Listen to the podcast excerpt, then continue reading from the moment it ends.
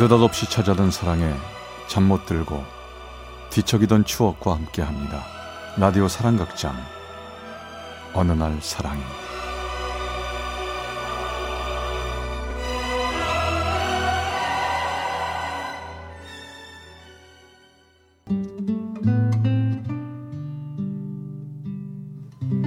사랑의 체험수기 어느 날 사랑이 제 80화 막강 2인조 친구 그를 처음 만난 건 대학교 동아리 신입생 환영회 자리에서였어요. 우린 둘 다 대학 새내기였죠. 아직 모든 게 낯설었지만 난 하얀 얼굴에 호리호리한 체격의 글을 보며 동아리에 들어오길 잘했다고 생각했어요. 환영회 자리에서 선배들은 동아리의 전통이라며 신입생들에게 커다란 냉면 그릇에 술을 가득 따라 마, 나눠 마시라고 시켰습니다. 아직 낯선 대학 생활에 하늘 같은 선배들이 시키는 말은 곧 법이라 생각했죠. 야야 다 그렇게 하는 거야 다들 남기지 말고 원샷 알겠지 원샷 원샷 아, 나 더 이상 못 마시겠어. 어떡하지? 그때 갑자기 그 사람이 용기를 내서 선배에게 말을 꺼냈죠. 다른 동기들은 그냥 두세요. 제가 나머지 술 다 마시겠습니다. 그 사람은 몇 모금 마시지도 못하고 구역질을 했지만 몇 번이나 다시 술을 마시려고 하더군요. 그걸 본 저는 술을 잘 마시진 못했지만 그를 돕고 싶었습니다. 그래서 그가 마시는 냉면 그릇을 빼앗아 벌컥벌컥 술을 마시기 시작했죠. 그는 여자인 내가 술을 마시는 게 안타까워 보였는지 제가 마시는 술을 다시 빼앗았고 저는 다시 그가 마시는 술을 빼앗고 아무튼 우여곡절 끝에 그와 저는 그 술을 다 마시게 되었습니다. 어야 니들 아주 의리있다 막강 2인조 커플이네 허허허야 우리는 그날 이후 막강 2인조라는 전설적인 별명과 함께 절친으로 대학 생활을 함께 했습니다. 그는 남자였고 전 여자였지만 주위 사람들은 아무도 우리를 남녀 관계로 의심하지 않았죠. 그저 의리로 똘똘 뭉친 막강 2인조라 생각했습니다. 하지만 저는 가끔씩 그가 남자로 보이기도 했고 가끔은 설레기도 했지만 그냥 혼자만의 비밀로 간직하고 지냈죠. 그래도 옆에 있어 좋았거든요. 그러던 어느 날 그가 저에게 말했습니다. 나 군대 가게 됐다. 뭐 군대? 아, 하긴 갈 때가 되긴 했다. 가야지 뭐. 넌 괜찮냐? 나랑 헤어지는데? 그럼 나도 여군으로라도 함께 가줄까? 아니야. 오늘 밤 환송에 있는 거 알지? 너도 꼭 와라. 전 사실 마음속으로 너무나 놀랐습니다. 하지만 아무렇지도 않은 척 농담으로 그에게 말하고 말았죠. 그리고 그날 밤 그의 환송회 자리 선후배들과 왁자지껄 떠들며 술을 마시고 있었어요. 그는 술에 취해 제 어깨에 기댄 채 말했습니다. 사실 나 너 좋아해. 근데 다른 사람들 눈도 있고 네가 날 그냥 친구로만 바라보는 것 같아서 뭐라고 말하지 못했다. 진심이야. 너 왜 그래? 취중 진담? 취중 농담하는 거지. 사실 전 그의 말을 듣고 가슴이 덜컥 내려앉을 정도로 떨렸지만 군대에 가는 그와 어색한 사이가 되는 게 싫었어요. 그래서 그냥 평소처럼 말했죠. 얘가 많이 취했네. 야, 막강 2인조 평생 계속 해야지. 취했다고 너 그런 말 하면 못 써. 그렇지.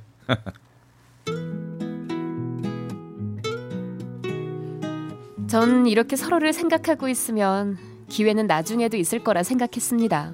아니, 그렇게 믿고 있었습니다. 우리가 서로를 잊지 않고 지내는 한, 우리가 서로를 바라보고 있는 한, 괜찮을 거라고 생각했죠. 시간이 지나 저는 대학을 졸업하고 직장에 다녔고, 그는 군대를 제대해 복학을 하게 됐어요. 물론 대학생 때처럼 매일 붙어 다닐 수는 없지만, 주말에 만나는 정도의 사이는 유지하고 있었죠. 야, 후배들이랑 생일 파티 하기로 했어. 너 직장 다닌다고 안 오는 건 아니겠지? 물론 가야지. 내가 빠질 수 없잖아. 하긴 후배들도 우리 막강 2인조에 대해서 다 알더라. 야, 우리가 꽤 유명하긴 하나 봐. 이번 주말이지? 내가 잊지 않고 갈게. 그때 봐. 어, 그리고 선물 너무 큰 거 준비하지 마라. 부담된다. 기대해. 널 깜짝 놀라게 해줄 선물 준비 중이니까. 그 사람도 이제 대학교 4학년. 대학에서의 마지막 생일 파티 자리에서 전 그에게 깜짝 놀랄 만한 생일 선물을 준비했습니다. 선물은 다름 아닌 막강 2인조를 해체하고 사랑의 2인조를 만들자고 고백할 생각이었어요. 이젠 연인으로 그를 만나고 싶었거든요. 저는 떨리는 마음으로 그를 만나러 갔습니다. 안 하던 화장을 하고 제일 예쁜 옷을 골라 입고 두근거리는 마음으로 약속 장소에 도착했죠. 어, 여기야, 여기. 야, 야, 너 오늘 무지 이쁘게 하고 왔다? 어? 그래? 고마워. 근데 저 여자 누구야? 후배? 못 보던 얼굴인데 아, 후배는 아니고 내 여자친구. 여 여자친구? 진짜 여자친구지. 야, 진이야 인세. 내가 말했지. 단짝같이 붙어 다니는 친구. 막강 2인조. 그 친구야. 아, 예. 말씀 많이 들었습니다. 김진희라고 합니다. 예 반가워요. 어, 근데 언제 여자친구 생긴 거야? 말도 없었잖아. 야, 내 생일에 공개하려고 숨겨뒀지, 임마. 아, 그리고 다들 고마워. 오늘 신나게 한번 놀아보자. 어? 어 그래 생일 축하해. 눈앞이 깜깜하고 머리가 빙글빙글 도는 것 같았습니다. 그 여자는 그 사람과 제법 잘 어울려 보였어요. 질투감과 묘한 굴욕감이 몰려왔습니다. 야, 너 오늘 내 선물 뭐 가지고 왔어? 깜짝 놀랄 선물 준비했다며. 어. 아, 아예 근데 어쩌냐? 안 가지고 왔다. 아이고 집에 두고 왔네. 아이, 네가 그러면 그렇지 뭐. 야, 나중에 꼭 줘야 돼. 아우 알았어 미안해. 아우 근데 나 저 피곤해서 오늘 좀 먼저 일어나면 안 될까?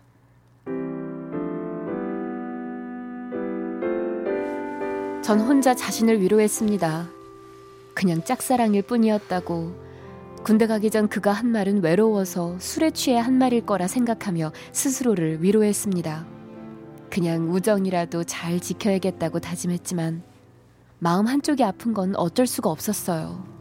그리고 시간이 해결해 줄 거라 믿으며 전 그 이후로 그를 마음속에서부터 떠나보내려 노력했습니다. 시간이 모든 걸 치유해 줄 거라고 믿으며 시간을 보내던 어느 날, 전 직장의 상사와 연애를 하게 됐어요. 그는 친절했고 저를 많이 사랑해 줬어요. 나이가 나이인지라 슬슬 결혼 얘기도 오가게 되었고 드디어 결혼식 날짜를 잡게 되었습니다. 그리고 그에게 청첩장을 보냈죠. 그리고 며칠 뒤 늦은 밤 그가 잔뜩 취해 전화를 걸어왔습니다. 여보세요. 나야. 술 마셨구나. 늦었다. 야, 진짜 결혼하는 거야? 그럼 가짜로 결혼하는 사람도 있니? 꼭 와서 축하해줘. 진희 씨랑 같이 와. 야, 정말 남자를 모르는구나. 어? 무슨 얘기야? 야, 내가 너 좋아하는 거 그렇게 모르겠냐? 널 좋아한다니까? 너 여자친구 있잖아. 너 취했니? 취했는데 거짓말이 아니라 진심이야. 그앤 그냥 후배 같은 애야. 그 그날 그런 건 네가 질투하라고 일부러 그런 거야. 그렇지 않으면 계속 친구로 남을 테니까. 뭐라고? 군대 가기 전에도 너한테 내 마음 말했잖아. 뒤늦게 그의 마음을 알게 됐지만 하지만 되돌릴 순 없었습니다. 몰랐어, 네 마음. 너에게 난 언제나 친구일 뿐인 거지, 그렇지? 이제 와서 그런 말이 무슨 소용이야.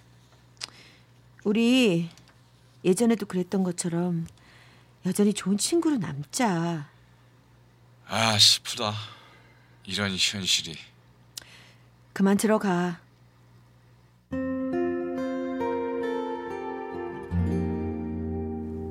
전 더 이상 말할 수가 없었습니다. 이제 와서 모든 걸 말할 수도 다시 시작할 수도 없는 일. 전 예정대로 결혼식을 올렸죠. 하지만 그는 결혼식장에 오지 않았습니다. 애들 다 온 거야? 야, 너 철진이 찾는 거니? 철진이 안 온 것 같던데.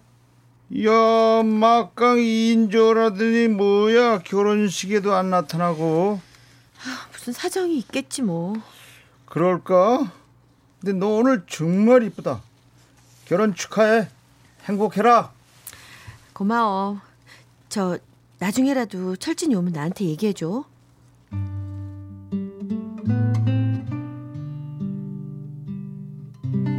결국 그 사람은 저의 결혼식장에 오지 않았습니다. 결혼식을 마치고 전 친구로부터 그가 만나던 그 여자랑은 예전에 이미 헤어졌다는 얘기를 들었고 그 사람과는 더 이상 연락도 되지 않았습니다. 저도 제 생활에 충실하며 살고 있고요. 하지만 가끔은 친구처럼 연인처럼 함께했던 그가 생각납니다. 그는 지금 어떻게 살고 있을까요? 그의 사랑이 먼저일까요? 아님 저의 사랑이 먼저일까요? 이제 그를 만날 순 없겠지만 그 시절을 떠올리면 지금도 가슴이 멍해집니다. 서울 양천구의 김모 씨가 보내주신 어느 날 사랑이 제 80화 막강 2인조 친구 편이었습니다.